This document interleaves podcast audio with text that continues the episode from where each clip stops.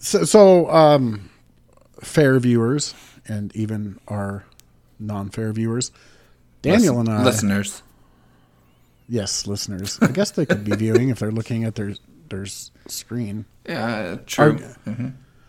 We're gonna um we're gonna record each week for the next nine weeks. I think we talked about this on our last, yeah, but it's worth going briefly. over again. Yep. and we're gonna shoot the shit like we just did. But the main focus, or the reason we're recording every week, is so that we can talk about the new HBO series, The Last of Us, which premiered on Sunday. Today's Tuesday. And we kind of want to just keep up and talk about that show as it airs per each episode. Try to keep it future spoiler free because, as I'm sure most of you know, it's a video game. Daniel and I are both pretty big fans of the game, of, of Naughty Dog in general, and um, have been pretty excited for this series for, for quite some time. So we're really excited and, and happy to talk about it. So you're going to get the same banter that you've come to to enjoy, and we'll ask each other how we're doing. But we're really going to dive into these episodes as well. Yeah, we definitely are, and we be, even though we do know everything that kind of happens, um, we don't necessarily know how they're going to do it in the show. And the show so far, the show has not deviated much from the game, but um, we still don't want to spoil anything in in case um, it doesn't deviate anymore. Um, it could deviate going forward. Things could change. Um, big moments in the story could certainly happen differently this time than than they did in the game. Um, the creator of the game, the the main creative behind it, Neil Druckmann, is um, one of the showrunners of the show. So um, I wouldn't be surprised if he decided to change some things. You know, his second time around with the story, it's possible. Um, but either way, we just don't want to spoil what happens in the game because it could happen in the show, and maybe people would want to go and play the game after they watch the show um, if they haven't already done so. So we're not going to spoil anything beyond episode one. We might um, hint at some things or make reference to some things that happen later, um, especially in terms of like certain characters' arcs, but we'll, we'll try not to get into specifics. and I think it's important that we try not to do that as well. Don't you know, a for spoilers, but b as as many of us learned watching Game of Thrones, they um, if you had read the books, you know the show had a lot of parts in it that weren't in the books, so we don't know how they're going to handle the the adaptation going forward. I I tend to think that there were some deviations in the first episode. Um, maybe additions would be a better term. I think I think Right. that and and I'm, this isn't like I'm not just coming up with this on myself. I heard it from um, Neil Druckmann on a podcast this morning, but he, he's talking about how there's parts in the game where, as a player, you're seeing things passively in the background and you're taking that in and you're gathering that information regarding the story. In the series, it's different, so they kind of have to to you know put some things right in front of your face and show you so that you kind of get the, the full understanding, and that kind of made sense to me. Um, and I can give an example of that once we start, you know, getting right into the, the, the show and and uh, talking about well, talking about the show. So Ooh, we should do that. we should, of course, we should Okay. do that, Daniel. So, overall impressions. What, what would you say? How did you like it? I really liked it. Um, full disclosure, I The Last of Us is my favorite video game of all time. Um, I even enjoyed the second part quite a bit.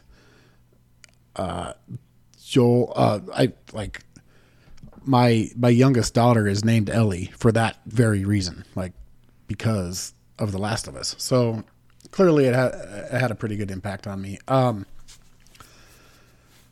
so as a super fan, I really really liked it. I think um, you know, I've I've speaking from the show standpoint, I think the casting is is phenomenal.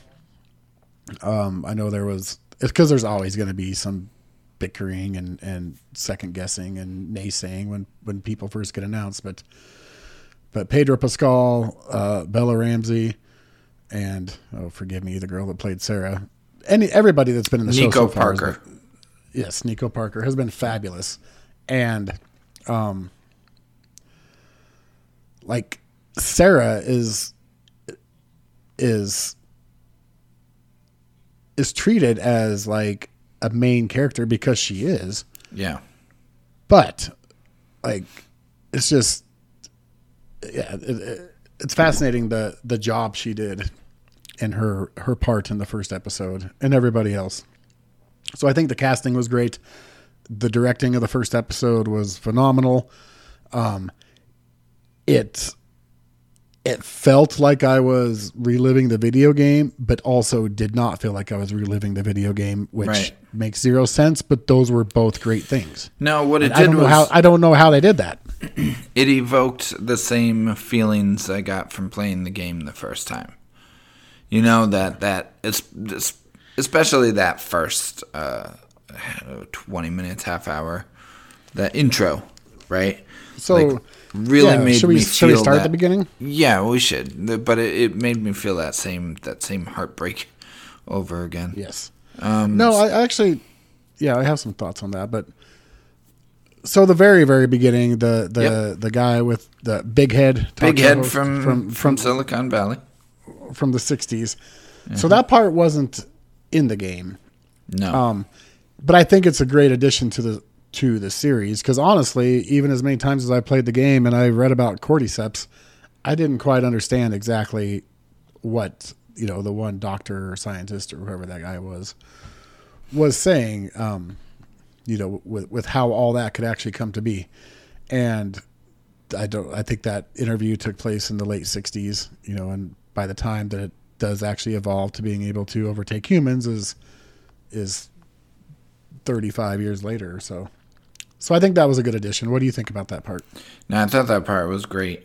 Um, I Yeah. thought it was a very compelling intro. It really made me, you know, I think what's neat about The Last of Us's um, zombie virus thing um, is that it's um, it's always been believable. I mean, when when the first Last of Us came out, when the game came out um, in 2013, they they really hyped up in the marketing this whole concept of the cordyceps um, virus and and how that is a real thing that infects real uh, insects in in the wild and and how you know they they showed the clips of the ants in the BBC documentary that get Yeah. that get devoured by this mushroom um, this fungus that takes over its body and and controls it.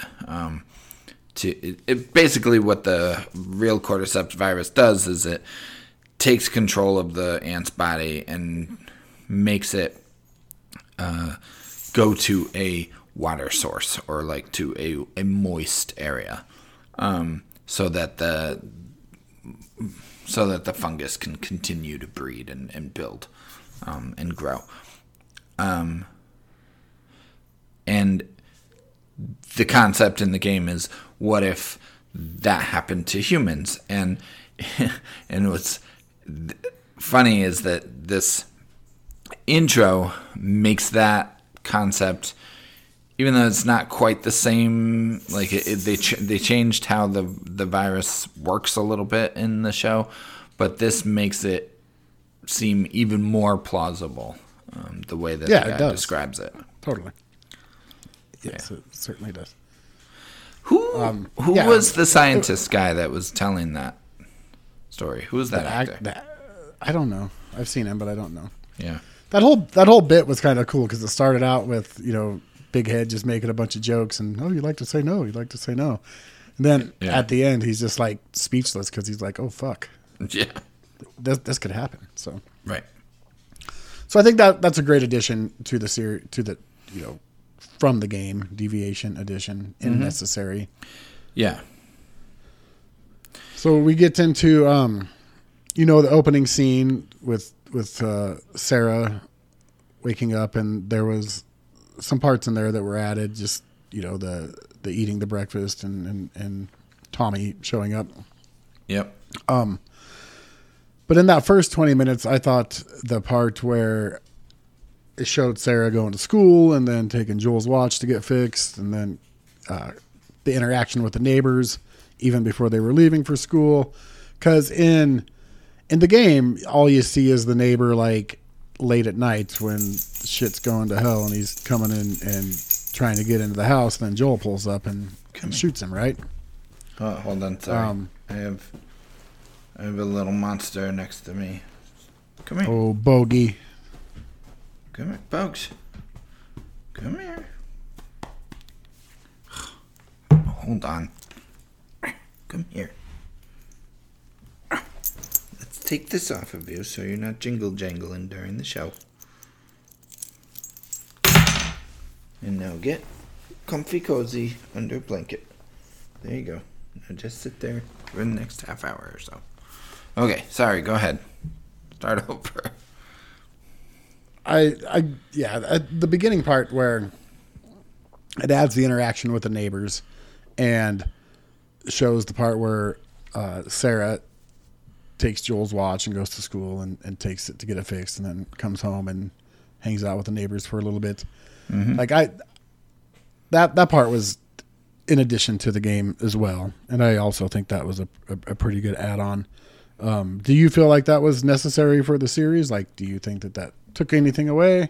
No, I think it was great. Uh, one of the things I want to see in the show is because it's a show format, they have more time to play with. And the benefit of doing a TV show over, say, a movie um, or even a game is, well, not, eh, okay, at least over a movie, right? Is that you get more time with the characters and and so I wanted more time with Sarah because I think as effective as the intro to the Last of Us game was, I have always felt like I didn't feel connected enough to Sarah to um, to actually care about her when she does die, um, as much as I just felt bad for Joel.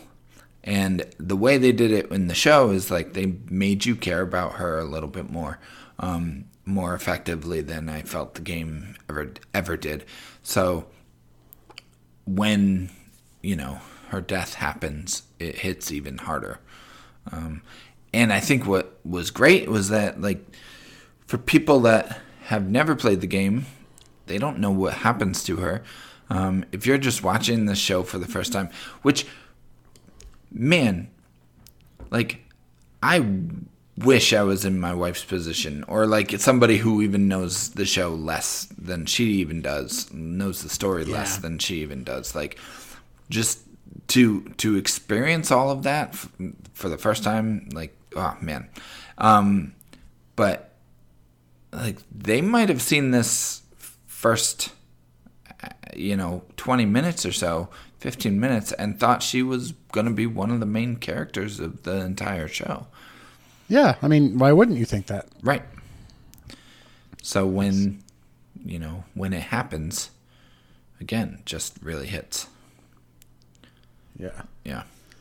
So, but yes, So- I thought the the way that they built the tension also, um, because it it accomplishes two things, right? It gets you to care more about Sarah, but also it builds the tension of the virus. And in the game, the virus just sort of like suddenly explodes and happens. Um, whereas in this, at least you see it sort of, you hear about it in other parts of the world, right? They they talk about Yeah.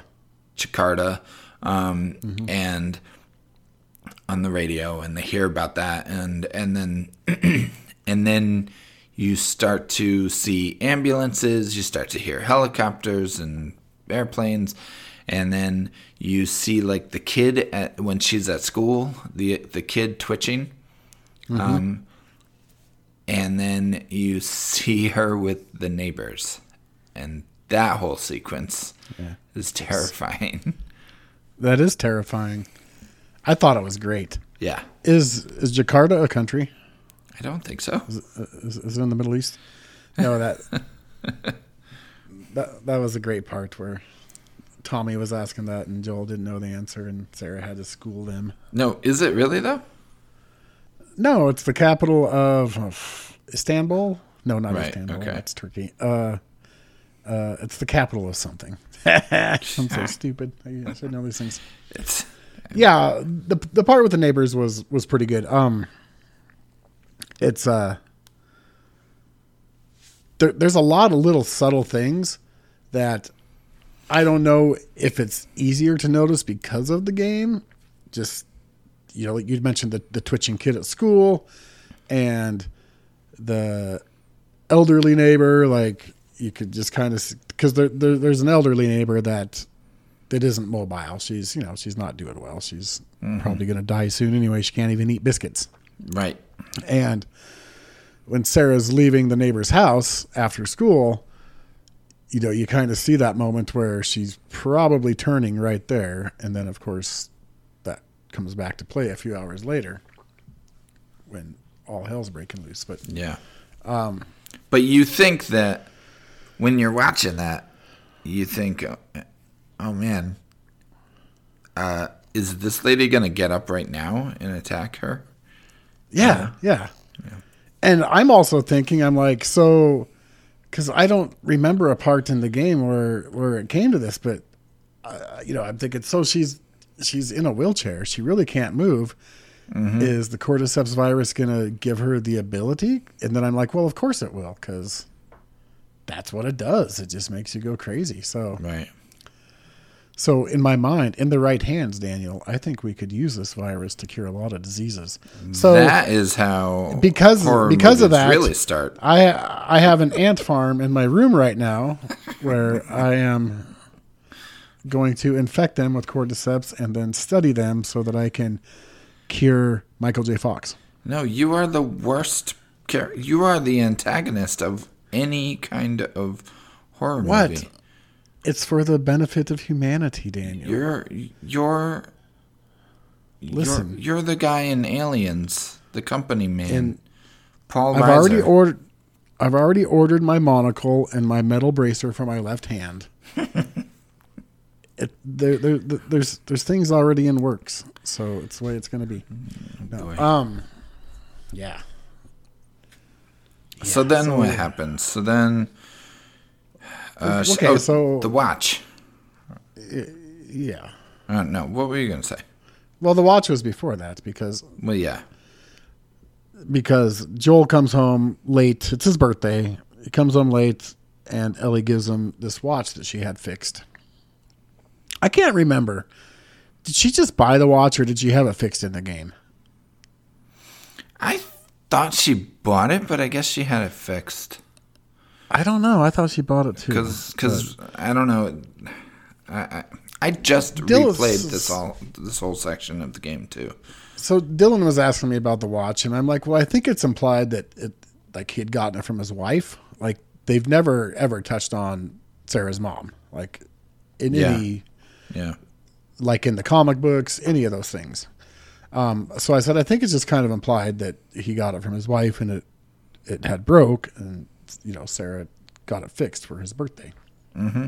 Um, but I couldn't remember for sure in the game if that's if she had got it fixed or just just bought it for him. But anyway, um, so they they they sit there and they're watching TV, and she falls asleep, and uh, uh, Tommy calls, and you hear, you know, this is I believe a reference to the infection as well. He talks about being at the bar, and some guy went crazy, and he knocked him out, and got Right. arrested, and he's in jail. yep. So Joel leaves, takes Sarah upstairs and puts her in bed, and he leaves to go get Tommy. And then that's when next thing we know, Sarah is waking up. She goes downstairs. The neighbor's dog uh, is over there at the window, so she goes outside to take the dog back over to the Adelman's house. Did you think house. initially the dog might be infected? Um, No, I didn't really think that. I thought that because the way the dog looked at the old lady as Ellie was Ellie as Sarah Yes. was leaving her house, Yes. the dog knew. So I thought the Yeah. dog was just getting the heck out of there. Right, right. That's what I thought. Gotcha.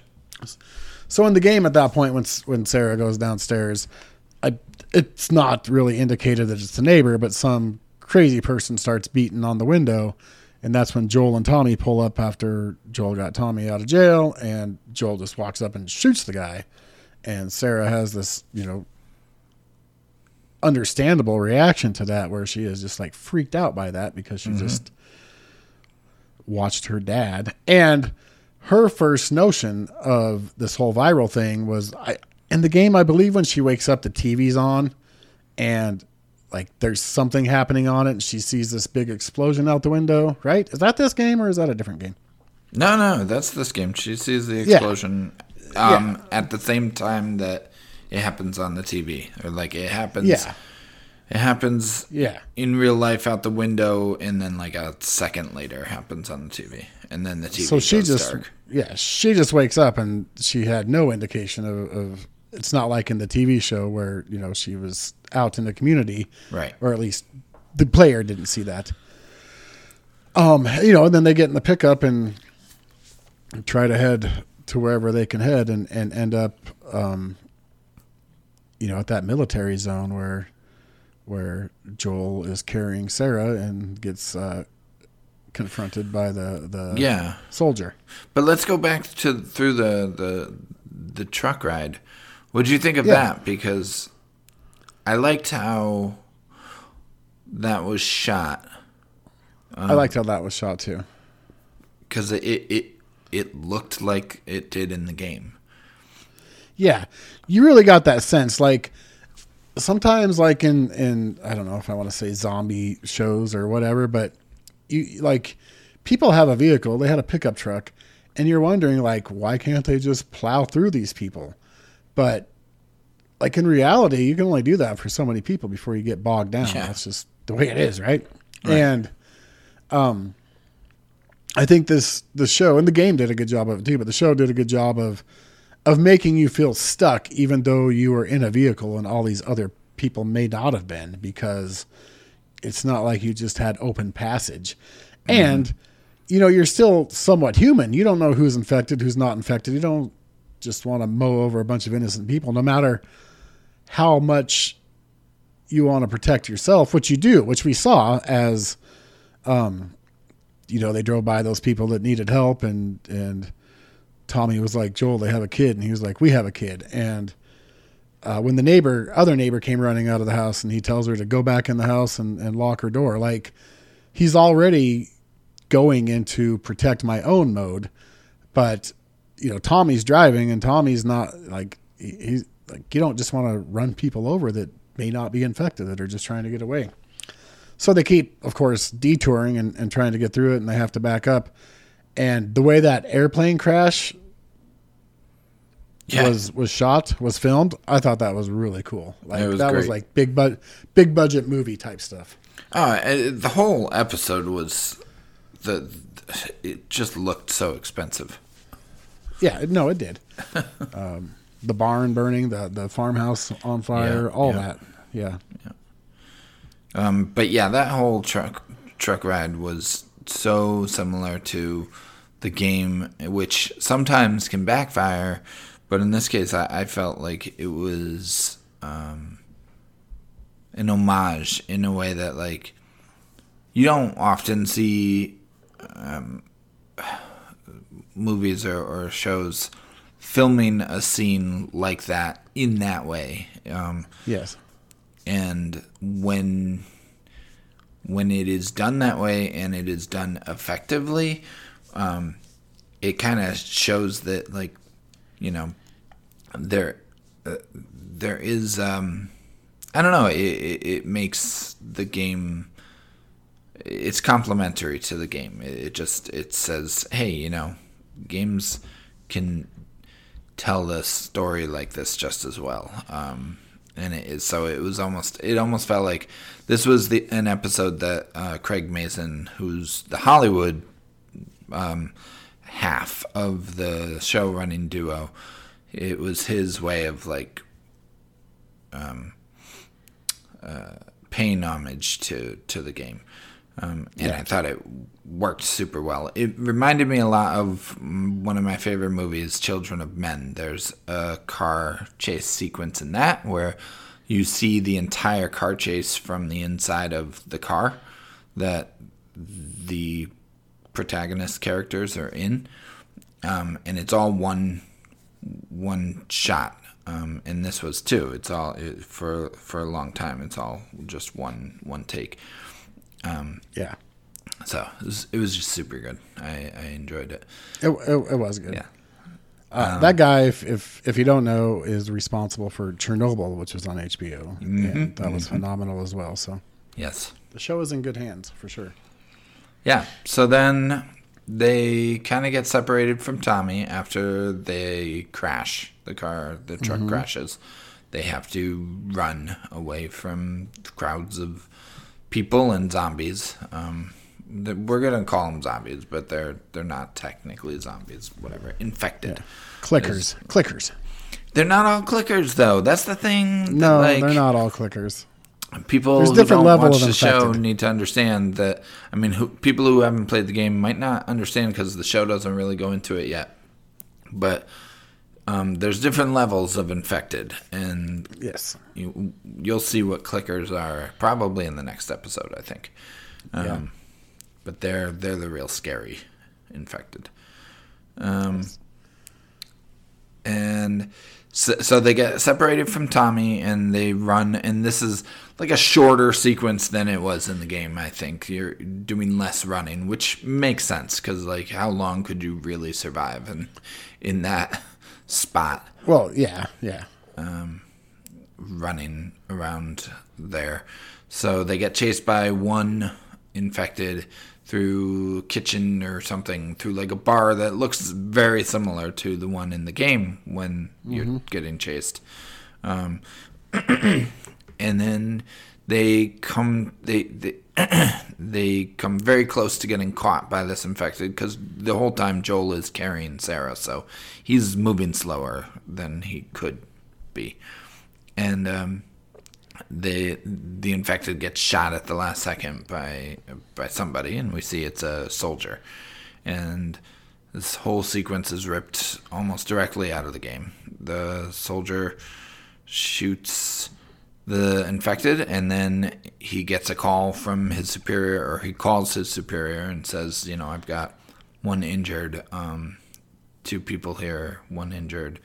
Um, it's just their foot, you know, they don't appear to be infected, but I don't know." And then one difference is that in the show, the soldier just says, yes, sir, or yes, sir. You know, Yeah. he just keeps answering in the affirmative. And in the game, you hear the soldier saying something along the lines of, like, but, but, sir, she's a child, or something like that. Yeah. He puts up more of a fight. Yeah. Yeah. and uh, so it becomes clear to us and to Joel that this guy has orders to shoot on sight, whether they're infected or not.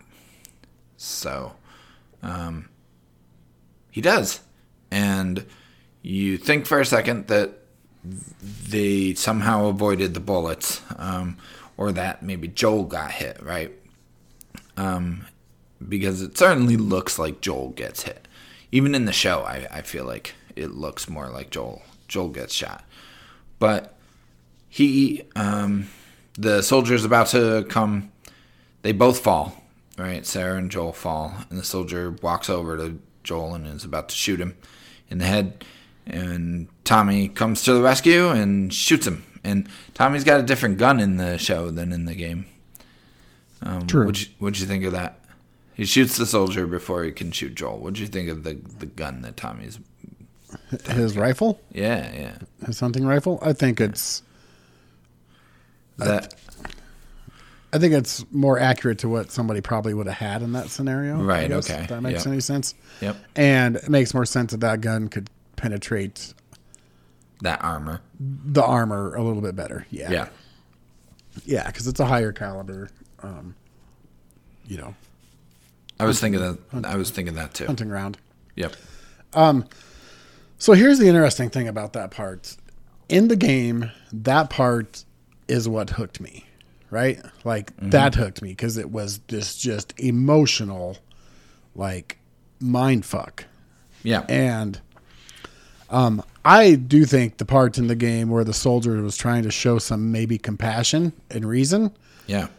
I think that was better than the way that they did it in the the show. I and he did right be, right before he was going to shoot Joel, he did say I'm sorry, but there wasn't any any real emotion in his voice. Mm-hmm. And I am 99% sure that this is only because I knew what was coming and I played the game so many times. But I thought back to the last time I played the game, I knew it was coming as well, and it still got to me. Mm-hmm. It didn't really get to me in this case for whatever reason. So Huh. I think part of it is because I, I did know it was coming. Yeah. Yeah. part I of it was because it. I was was so excited for the show Mm-hmm. that um, I was really looking forward to that part to get that emotional response. But then I kind of got so wrapped up in everything that had happened before that. Um, it was it was still a good part. I'm not saying like it was horrible, but it did not elicit the same emotional response in me as it had in the past. Yeah. Now the next the next scene did, however, which was cool. I thought. oh, interesting. Okay, you mean Yeah. the, once we flash forward twenty years? Yes. Yeah. Okay. Well, hold on. I'm not done talking about this though. Um, I don't know. I like I said because we got to connect with Sarah more um, and see her uh, more. I just felt like there was a little bit more emotional connection there. I didn't necessarily this is maybe going to be a little controversial, but Okay. it didn't feel like Pedro Pascal. I think he's a great actor, but it was very difficult to see him performing that scene compared to what I think is just an impeccably performed scene with Troy Baker in the original game. Um, and maybe that's the difference for me. Maybe maybe that's it. Maybe I, it, it Right. could very well be because Right.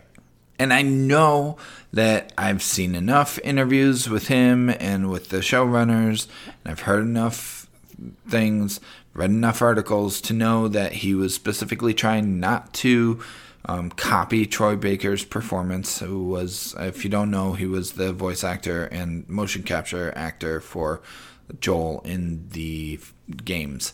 Um, but but a lot of it really did feel that way to me. It felt like he was hitting the same beats. Um, you know, I've heard the story about Neil Druckmann directing Troy Baker in in the game for that sequence. He was he was he said, and this this is a, if you follow Troy Baker at all, you've heard him tell this story like a thousand times, but there's you know they they did this scene and Troy Baker brought himself to this like deep emotional a- a- anguish um, in order to to do this scene and it was very difficult for him and the girl who plays Sarah in the games and I can't remember her name um, but he like just put on this performance he was crying and just in anguish and pain and uh, Neil Druckmann made him do it over and over and over and over and over. And he was just like, yeah, I don't understand why we have to keep doing this. I got it on the first take. And Neil Druckmann says to him, Well, I have. Uh, I'm looking at this scene and I see a man uh, who's broken. But I don't see what broke that man. I don't see the steps that lead up to him being broken. Um, and I don't see him trying to stop it and trying to deny it um, and trying to fix it. I just see him broken. I just see the end product. So Troy Baker kind of added those emotions into the performance. And when I see Pedro Pascal doing this, I see all that exact exact same stuff. Right? I see all those steps. And maybe it's just because I know this too well, right? It's probably my fault. It's probably the same as you, you, you know, what you said about just knowing this story too well, but it just didn't like hit me quite as hard. But the one thing I will say is I watched it with Coley, who I think kind of has a vague idea of what happens. She's heard me talk about it enough times. She's been around when I've been playing it or watching a video about it or whatever. But she wasn't sure what was going to happen. And she cried like serious tears. Um, good. I mean, this. not good that she cried, but good. it, it hit. You know, for her, it hit. So yeah. Uh, so I'm curious if I mean I, I expect most people it did. Um, yeah. And I would hope anybody that didn't see it coming or didn't know it was coming, I would hope that it that it did as well. Because the game, I mean, the game makes you feel like I mean, we've seen the trailers and we know that that Ellie's in the in all the trailers, but the game kind of makes you feel like Sarah's going to be a part of it. Like they put a mm-hmm. lot of work into developing that character in that little bit of time, right. and the TV show did that tenfold. So it's a brilliant move, you know, yeah. as far as writing and, and directing and show running go, to do that because you truly feel invested in this this this character, this little girl, um, for 23 minutes of screen time, mm-hmm. and I I I I got I have to applaud that. I really do. Yeah, uh, definitely. So then, yes, um, we jump forward 20 years to Boston, and we see another kid. That's in Massachusetts, if, if you were wondering. Yes. Yeah. By the way, we wanted to go to Boston for, for Mother's Day. We went to New York City last year for Mother's Day, and we were yeah. thinking, you know, like, you know, Coley and I love Boston. She loves Boston, so we were thinking, sure. well, why don't we go to Boston this year for Mother's Day? Um, but we looked at hotels and they're like wicked expensive because one Mother's Day, but I think mainly because it's going to be like graduation time for a lot of schools, and yeah. Boston has tons of colleges. So, yeah. Yep. Anyway, yeah, I'm sure it will be. Um, hopefully there, you know, isn't a zombie pandemic before Mother's Day. But yeah, so we see this other kid, and I, you know, this happens, and I'm like, I don't know. Coley's like, who's this kid? I'm like, I have no idea, no clue who this kid is. Yeah. And uh, he's walking funny. He's looking a little weird, and dragging a leg, dragging a leg for sure. And they test him, and uh, the lady's very sweet to him, very nice, and makes him feel safe um, as they kill him because he's yeah. infected. Um, yeah. And then then you, you see Joel working a job where he's throwing the body out. Um, yeah. This is all new. This was not this was not stuff in the game. Yeah. What do you think? Yeah, that part. Well, I mean, I, yeah, that part it got to me. Um, that's not stuff we saw in the game. Yeah. The um so in the game, like they talked about this on the companion podcast where in the game Joel's just walking around the QZ. I don't know remember exactly what he was doing, but passively, like in the background, you saw people lined up and they were scanning them, and you learned that you know green is clear and red is not clear, and they they scanned a couple greens and they get to a red, and then they just they just shoot that guy right? Like, no yeah. questions asked.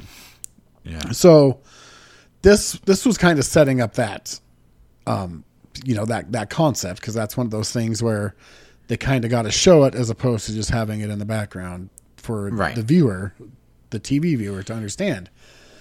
So this kid stumbles into the, the quarantine zone from out in the wilderness, so to speak.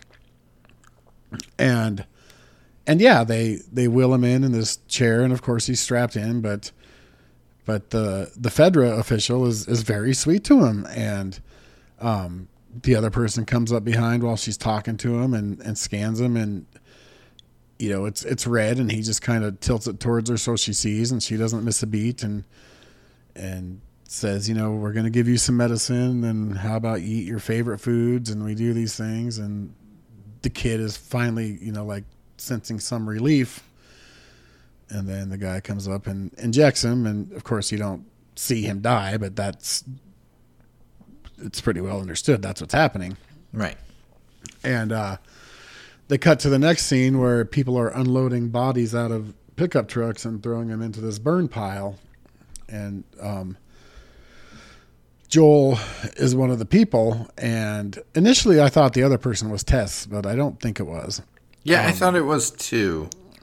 Yeah, I'm, I guess I'm still not entirely sure. I'm not either. But they get one pickup unloaded and another one backs up and, and this woman who may or may not be Tess walks up and, and takes the tailgate down and starts to grab and she just says, You gotta do this when I can't and then um it cuts to to Joel and Joel looks down and and we can see from the camera that it's that that kid, that young boy, probably I don't know, 10, 11 years old, right? At the most, at the very most Yeah. dead and he's got this the, all these bodies have these these rags around their head i guess in case they come back i don't know um, and joel just scoops them up like it's nothing and, and throws them in the fire and it just goes to show how hardened joel has been since his own daughter died in his arms 20 years before that to where he can just now pick up this kid with no emotion and just toss him into this this burn pile um, so a, a lot of that got to me. Like, for whatever reason, I obviously I felt sad for the kid, but the way that the Fedra lady was so nice to him, like it irritated me. But it's like at least she's giving him, you know, trying to comfort him in his in his final moments, because we all understand there's no cure. There's nothing that can be done. Letting him turn is not gonna, you know, be the right thing to do either. Right. Um. And you know we we we think of Fedra as as maybe the villain, kind of the villain. Like there's all kinds of there's like no real heroes or villains. Everybody's Yeah. everything in in this entire story. Um, so that got to me, and then just just that emotion of seeing Joel just Joel twenty years later, Joel, and it's like yeah, that's that's how it is um, you know, at the beginning of the beginning, beginning of the game, when he first, you know, is going to find Tommy or trying to go find Tommy. So that part probably, and maybe just because it was new, probably got the most raw emotion from me. Um, that there wasn't just like nostalgia and excitement, right? Right. For for the entire show. Yeah. Um. Yeah. No. That that that scene worked for me. For the same reason, for sure. Um. But then, is it right after this that we see him back at his apartment? No, we go to Tess after this, right? Don't we? Yeah. y- Yes, and and With Robert. tied up. Yeah. yeah. Yeah. This whole thing was a little weird. Um, yeah, this the next sequence mixed up a lot of parts of the game. I thought Yeah. Because it did. I mean, I didn't really understand why is Robert Robert has all his men there yeah, and he's pleading with her to forgive him?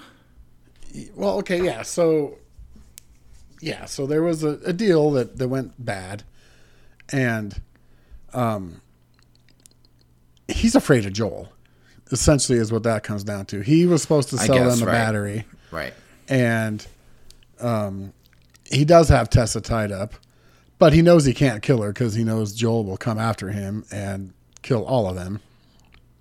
So yeah, he's he's telling her that he's quote unquote going to make it right, but but these these two people that I I kind of got the impression that Robert didn't tell them to beat her; they just did, and now he's like fucking shit in his pants.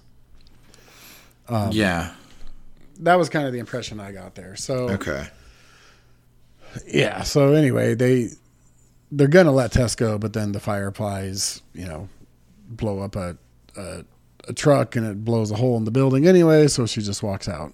But that's our our first meeting with Robert in the game. Mm-hmm. Then Joel and Tessa meet up, and she she tells Joel what happened, and he double crossed him on the battery, and and um, he wants Joel to to hurt Robert. So they go to find him, and things get a little bit weird because they're all already dead, and then Marlene steps out with a gunshot wound. Right, and Marlene is the leader of the Fireflies, and we've seen her previous to this in a couple scenes um, when Ellie was introduced in the series, which we totally glossed over somehow. well, yeah. So to go back though, that when we see him and Tess, when we see Joel and Tess together, um, I think it's interesting because in the game, Tess comes, walks in, and she's beat up, and he's worried about her, and she's drinking. Um, in the show, we see Joel just like downing like three or four um, glasses of whiskey in an instant. Yeah. I felt like that I felt like they were really laying it on thick with that. But I don't know. I just I just felt like we didn't need to see him doing that to understand that he's having a hard time. Yeah, we don't need to see him drowning his pain in, in drugs and alcohol. Like it's the thing about Joel is that's that's literally everybody in that world, right? right? Like right. he's not seriously. He's, he's not, not, alone he's not special in that regard. Right. Like everybody has lost so much at this point. And everybody's getting fucked over by either the Fireflies or Fedra or other factions out in the world that we haven't even met yet. Like like, like nobody's like, in a good spot. Exactly. And we can see him like I would have had no problem with him drinking a glass of whiskey in that scene, but like the way that they did the quick cuts of him just downing a bunch of glasses really fast. Yeah, it, it made it look like he, they were trying to make him look like he was really spiraling. Right. And, and that it was kind of something new. Yeah. Like, like not being able to find Tommy kind of set him off, maybe. And and you know perhaps that's that's accurate. Maybe but, that's what they were going for. Yeah. Yeah. I um, just I felt like it was unnecessary. It, it, yeah, it, it wasn't necessary. It really didn't add a whole lot to it. Like they had already set up pretty well that you know Joel is who he is at this point. So right, I agree with you on that. All right, so so yeah, then we do meet Ellie, right, and and we see her kind of being interrogated by this Fireflies lady.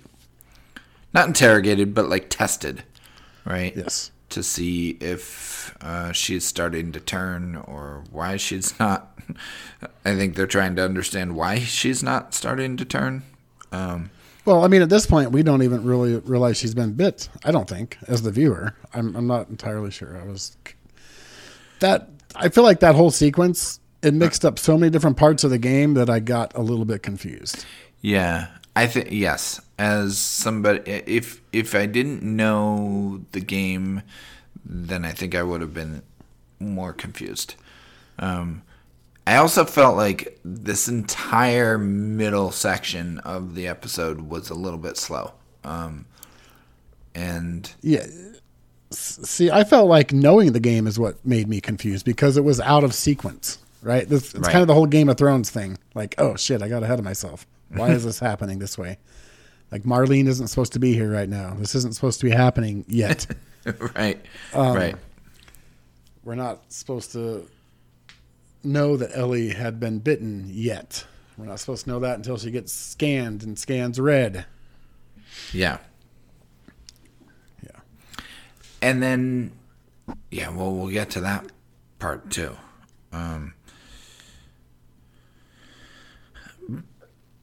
but I thought that Bella Ramsey, I mean, right from the get go, I, I think she's just perfect in this role. Yeah, she, Bella is perfect. I, I think Bella might have came out as having different pronouns. I don't remember for sure, but Um, um, I, she's said she's non-binary, but I think she's still she. so we're her. we're good. with- We're good with she her. Okay. I, I believe so. I think I think her exact words were, "I don't give a fuck." Perfect. yep. So I'm good with that. But Bella did a fantastic job as Ellie, I thought, initially so far. yeah, I think so. Absolutely. So so far in the first episode, but that first intro scene is great. Um, it's you know it's it's she's just like the Ellie that we know from the games. Um, Yes. and then we kind of see that her and Marlene have some sort of a history, or at least Marlene has a history with her. Um, but we don't really know what that is yet because that's not a thing in the games. Like that's maybe something that's sort of hinted at in the games, but never explored. Um, no. Well, I mean, I, I guess I felt like in the games, my impression was that Ellie's mom was a firefly and was killed, and Marlene took her in, and she ended up in a Fedra camp. Yeah, In the show, Marlene says because it was the safest place for her, which I guess kind of makes sense at the time. yeah, And what I don't know is how I understand Marlene coming back for her, but at what point did she know that she had been bit and not turned? Did she come back for her after she found that out? right. Or had she come back for her just because Ellie had know. turned a certain age, so she's gonna bring her back to the group? That's that part was really confusing to me. Yeah, and we'll probably find out um, Sure. those answers. Um, I know that from previews and trailers that the the show is going to tell the story of um, how Ellie gets bit and and everything Yeah. that's covered in the Left Behind DLC for the game. Yeah, yeah, um, yeah. So you know maybe they'll go into it then because Marlene plays a little bit of a role in that story. So we'll see. We shall. And so, yeah, then we come to the point where um, Tess and Joel are kind of. I thought this was kind of neat. It was definitely an homage to the game. Um, I'm curious to see. This episode was full of callbacks to the game. Um, and I'm curious to see the next episode that's going to be directed by Neil because I Yeah. feel like he's going to call back to the games less than Craig Mazin does. You think that's because he feels he has something to prove as a director in film, or just for other reasons? I think because he's already told that story, he wants to do something different now. You know, I think Craig Mazin, at least for this first episode, really wanted to um, pay homage to the games. Um, and Which they accomplished quite well. Right, they sure did. Um, and so I think that Neil, when he's directing an episode, I think he's going to uh, do that less. That's all. And so I'm I'm I'm looking forward to that because I I don't I want them to start deviating a little bit more from the games. Um, personally, Yeah, I don't. I don't want it to be a frame by frame right. adaptation at all. I really. But I don't. did think it was cool how they were trekking through the basements, like you kind of do in in um, an early early part of um, the game, and they come across this. Uh, in the game, you come across a guy who's who's infected, and you have a choice: you can kill him or you can leave him. Um, he's not turned yet, but he's clearly going to be Um, and he knows it too, and he asks you to kill him, and you have a choice. You can kill him or you cannot. Um, of course, I shoot him every time. Um, but in this, they come across just this like plastered body on a wall that is just uh, grown into the wall with all this fungus around it. Um, and it is dead. It is clearly dead. Um, and that was cool. Good. That was, that was kind of our first taste of what uh, this this virus looks like and what it really does Yeah. to to people in this in the show's version of this world. Uh, so I thought that was neat. And then um they they finally make their way to Robert's guys and find they're all dead. And Yes. uh, at the hands of Marlene and her uh, lady who got her ear shot off She did. or chewed off or something. Something happened to her ear. Yep. Are they didn't get- romantically involved? Do you think? Uh, Her and this woman, her ear and Marlene. the Marlene and her like second in command. I don't know. I don't.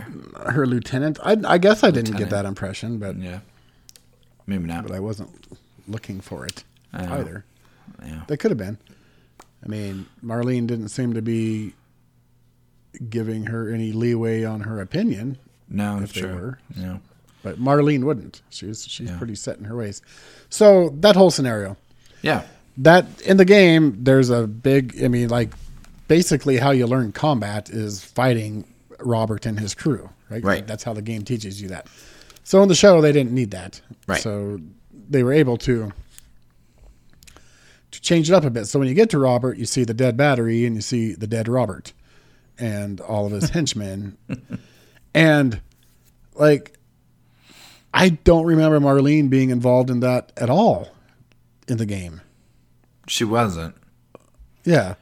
Yeah. And she steps out shot and that just made me think of uh, you know, we're not doing spoilers, but something that was nowhere near the first part of the game. Um so that kind of invoked that memory. Uh but I've been tr- like I need for for a game that I've played 10 times. It's amazing to me how much I forget. It- It's been quite some time, don't get me wrong. But somewhere along the line, Marlene does come into play and she does know about Ellie and she does ask Joel to transport her and she does become cargo. And I'm trying to remember how that happens in the game. So I just replayed it. So I'm replaying the part one remake. Okay, I was Um, going to say I should download the, the remake. Yeah, so I'm trying to. So you of- bought it? I did. I did. It was on Uh-huh, sale. See, you, it is? Well, it was. It was on When? sale around Christmas time, and I had gift cards, so I just uh, went know for what? it. Sony, your marketing sucks. You'd think that would have been the one email you would send me over and over instead of all these other ones about games I don't care about. Right. No, it was. It was. Well, so it was all. You know, it's normally seventy dollars. It was on sale for fifty, which is Okay. at least closer to what I feel like it's worth for a remake of a game that only came out Yeah. nine years ago. Um, Nine years. But I'm trying to It'll- like It'll be 10 years in June. I know, but still. I'm trying to go through each section of the game as it's coming up in the show, if that makes sense.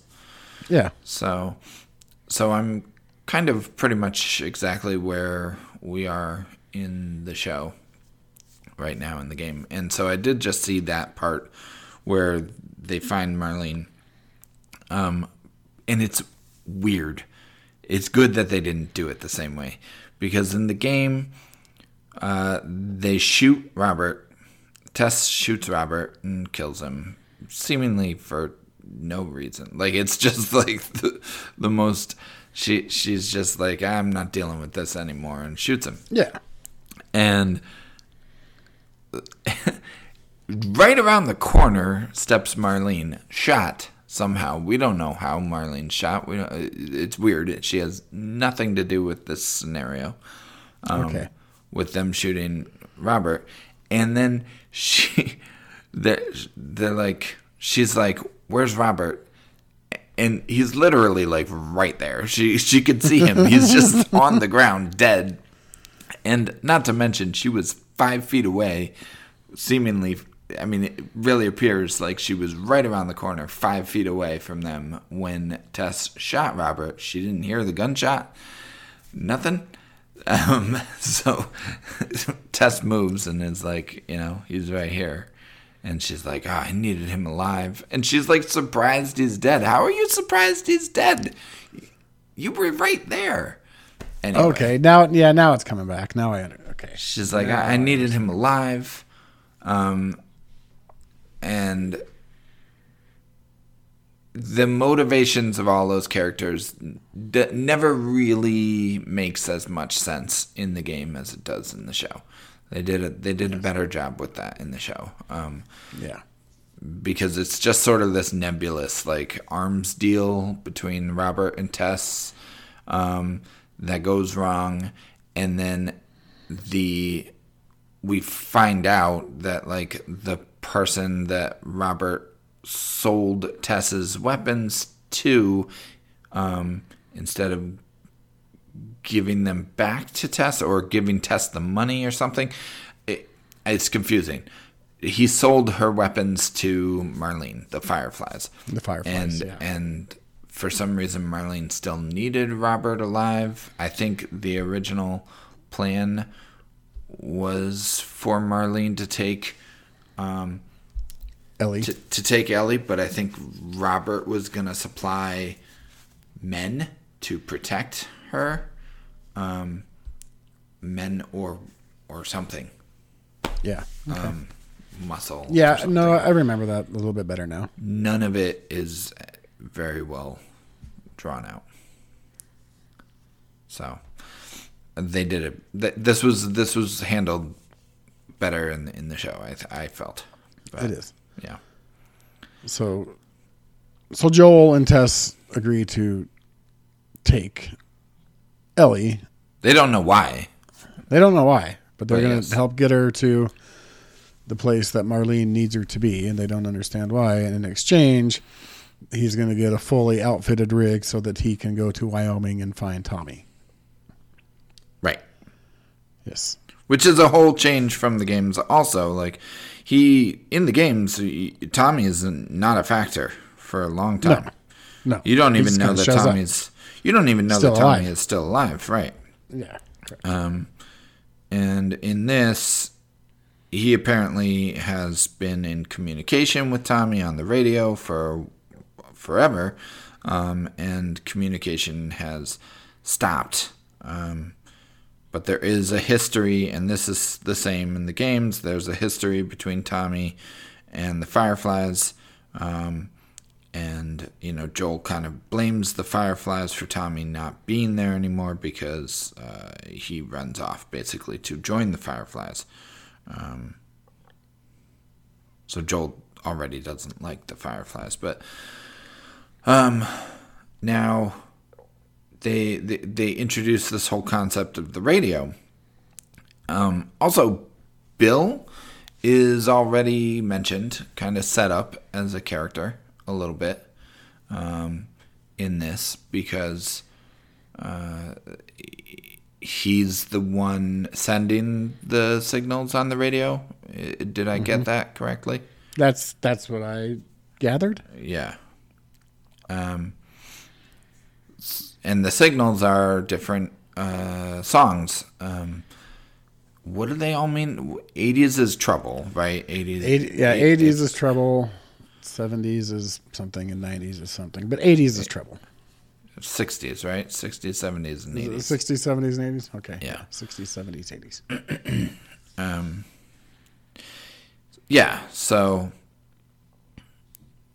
it, it, and that comes back again at the at the end. We we see um, they we hear a Depeche Mode song, which is '80s, um, Yes. and so trouble, and that's the end of the episode. But before that, sorry, but before that, um, they are. Where are they going? So they they leave or start to leave the quarantine zone. They're trying to get out of the quarantine zone, right? yeah, they're they're trying to leave town to get Ellie to the place that Marlene wants Ellie to be, so that they can get their fully equipped pickup Right. vehicle, whatever it is. And as they're leaving, they get stopped by a Fedra soldier who just happens to be somebody that Joel knows because he was selling drugs to him earlier. Mm-hmm. So there's an, an interaction there, and uh, you know this guy decides that essentially he better not risk his own ass anymore.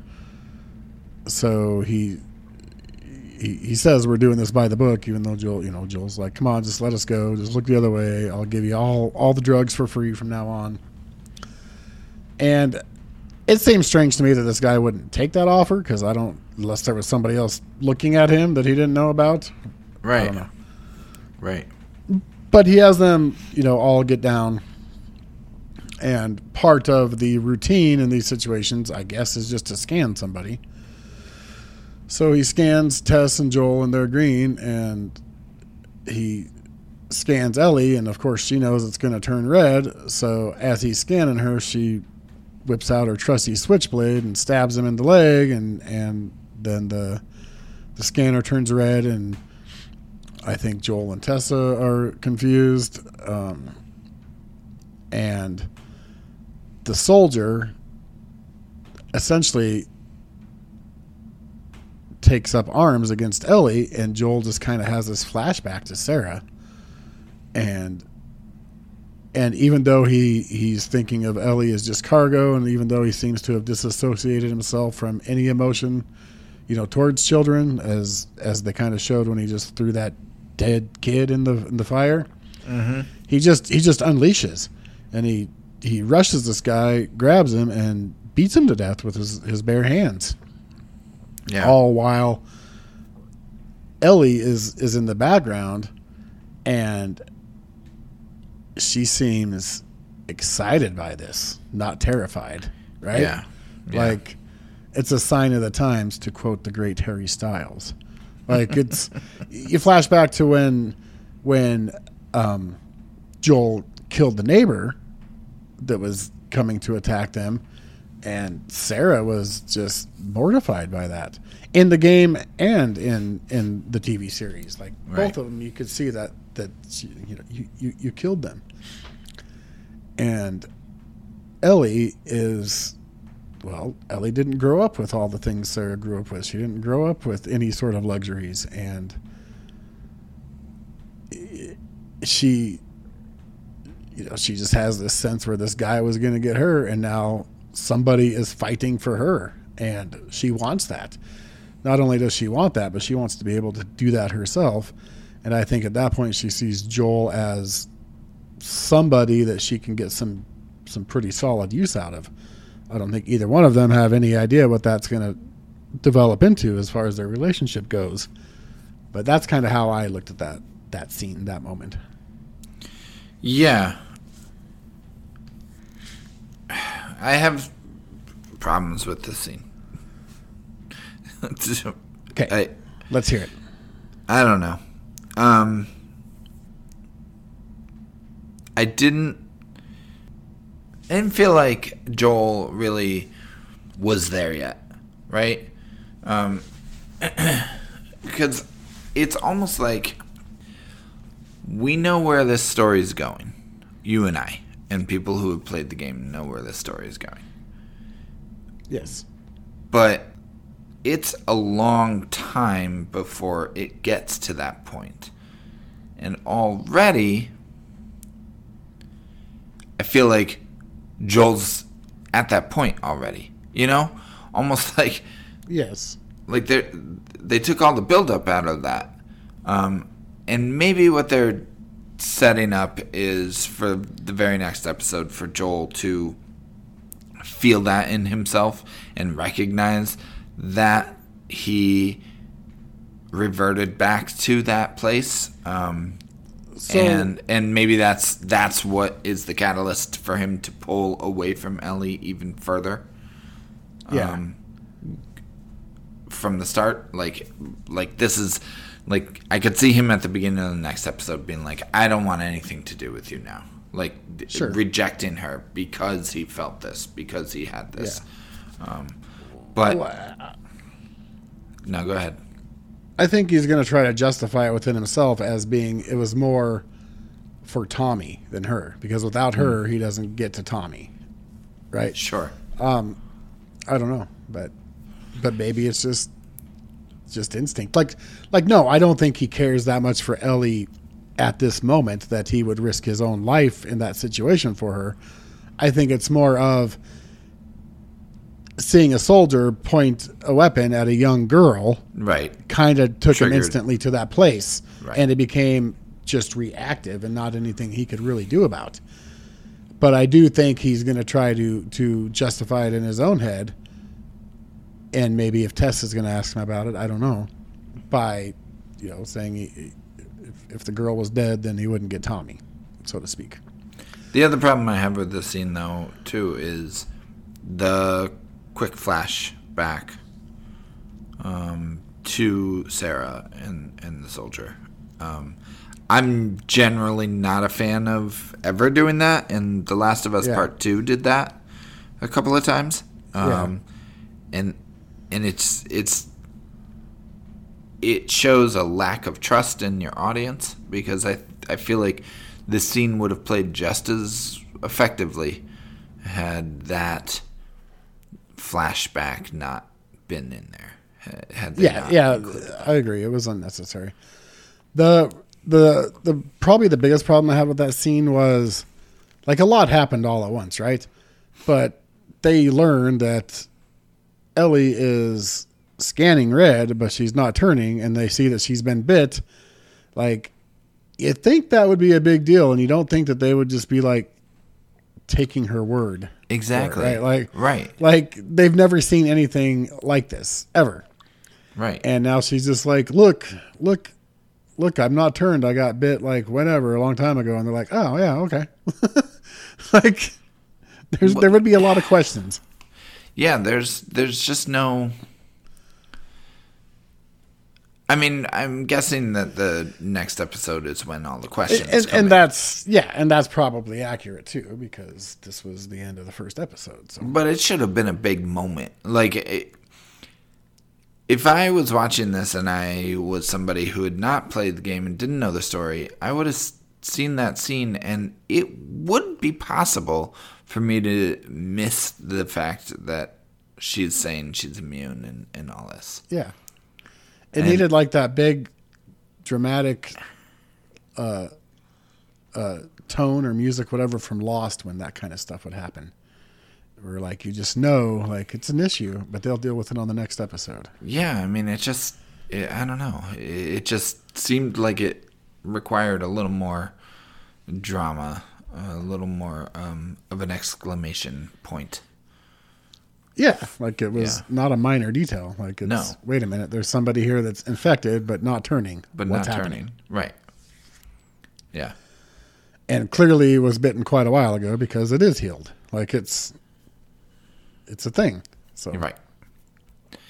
So I don't know, and then then we see the shot of the the two uh, skyscrapers falling together, which I don't know. I know Boston very well, and I have no idea what those two sky- skyscrapers are. There aren't there are no two skyscrapers that close together in Boston that they would be leaning together like that.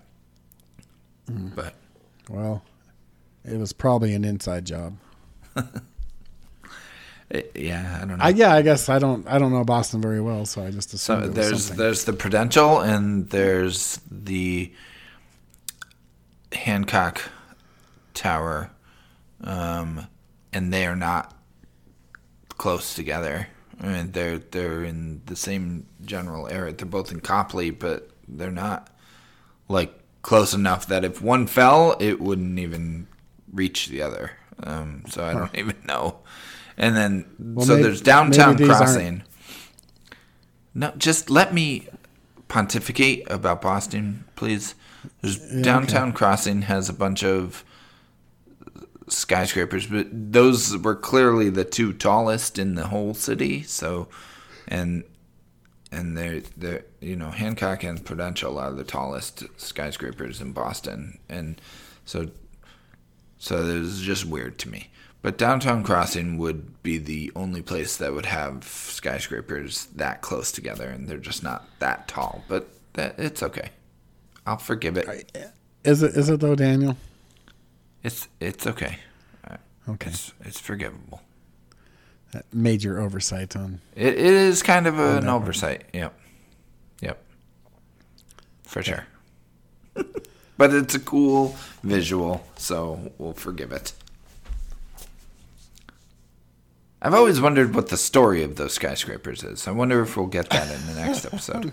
Maybe we will. I don't know. No, like mean, really. Like, like why they fell? You mean? yeah, why did they fall? I don't know. Fireflies. I guess I assumed. Yeah, okay.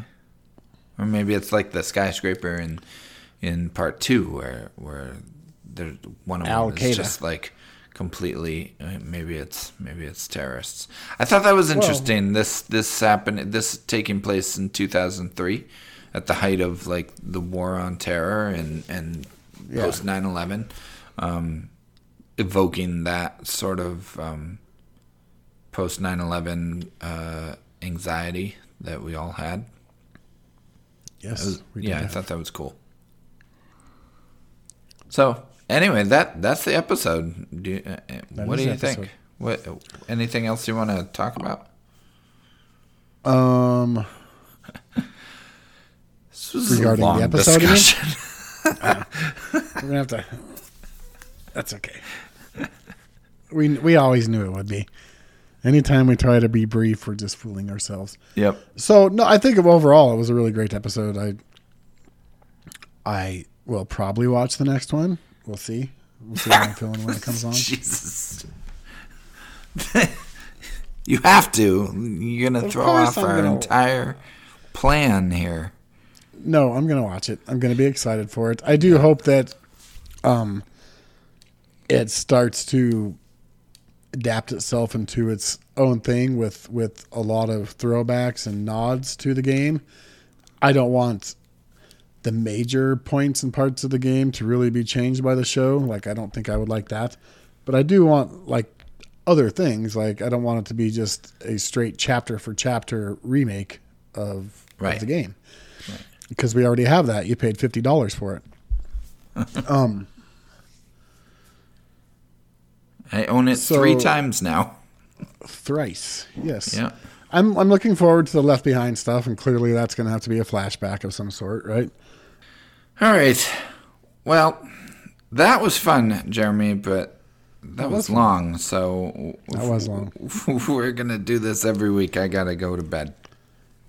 Yes, I understand. I, w- I was going to tell you all about my online dating experience, but we can do that next week. That's next week, I think for sure. Yes. Yes. I'm looking forward to it. Yeah, that's been fun. All right, and thank you everybody else, good listeners out there for listening to this show with us. If you don't like The Last of Us, just bear with us for another eight weeks, and uh, then we'll go back to our regular programming. But If you don't you like know, The Last of Us, then try to find something that you do. yeah. And I don't Remember. I don't know what to tell you. Daniel, when Jeremy. you're lost in the darkness, look for the light. Look for the light. Yes, indeed. And and giraffes. and giraffes. But seriously, this was fun, and thank you everybody for enduring and surviving this episode with us. Yeah, seriously, yeah, in endurance test indeed. Yep. yes. Until next time. Check you later. See ya. Okay, Guitar strums.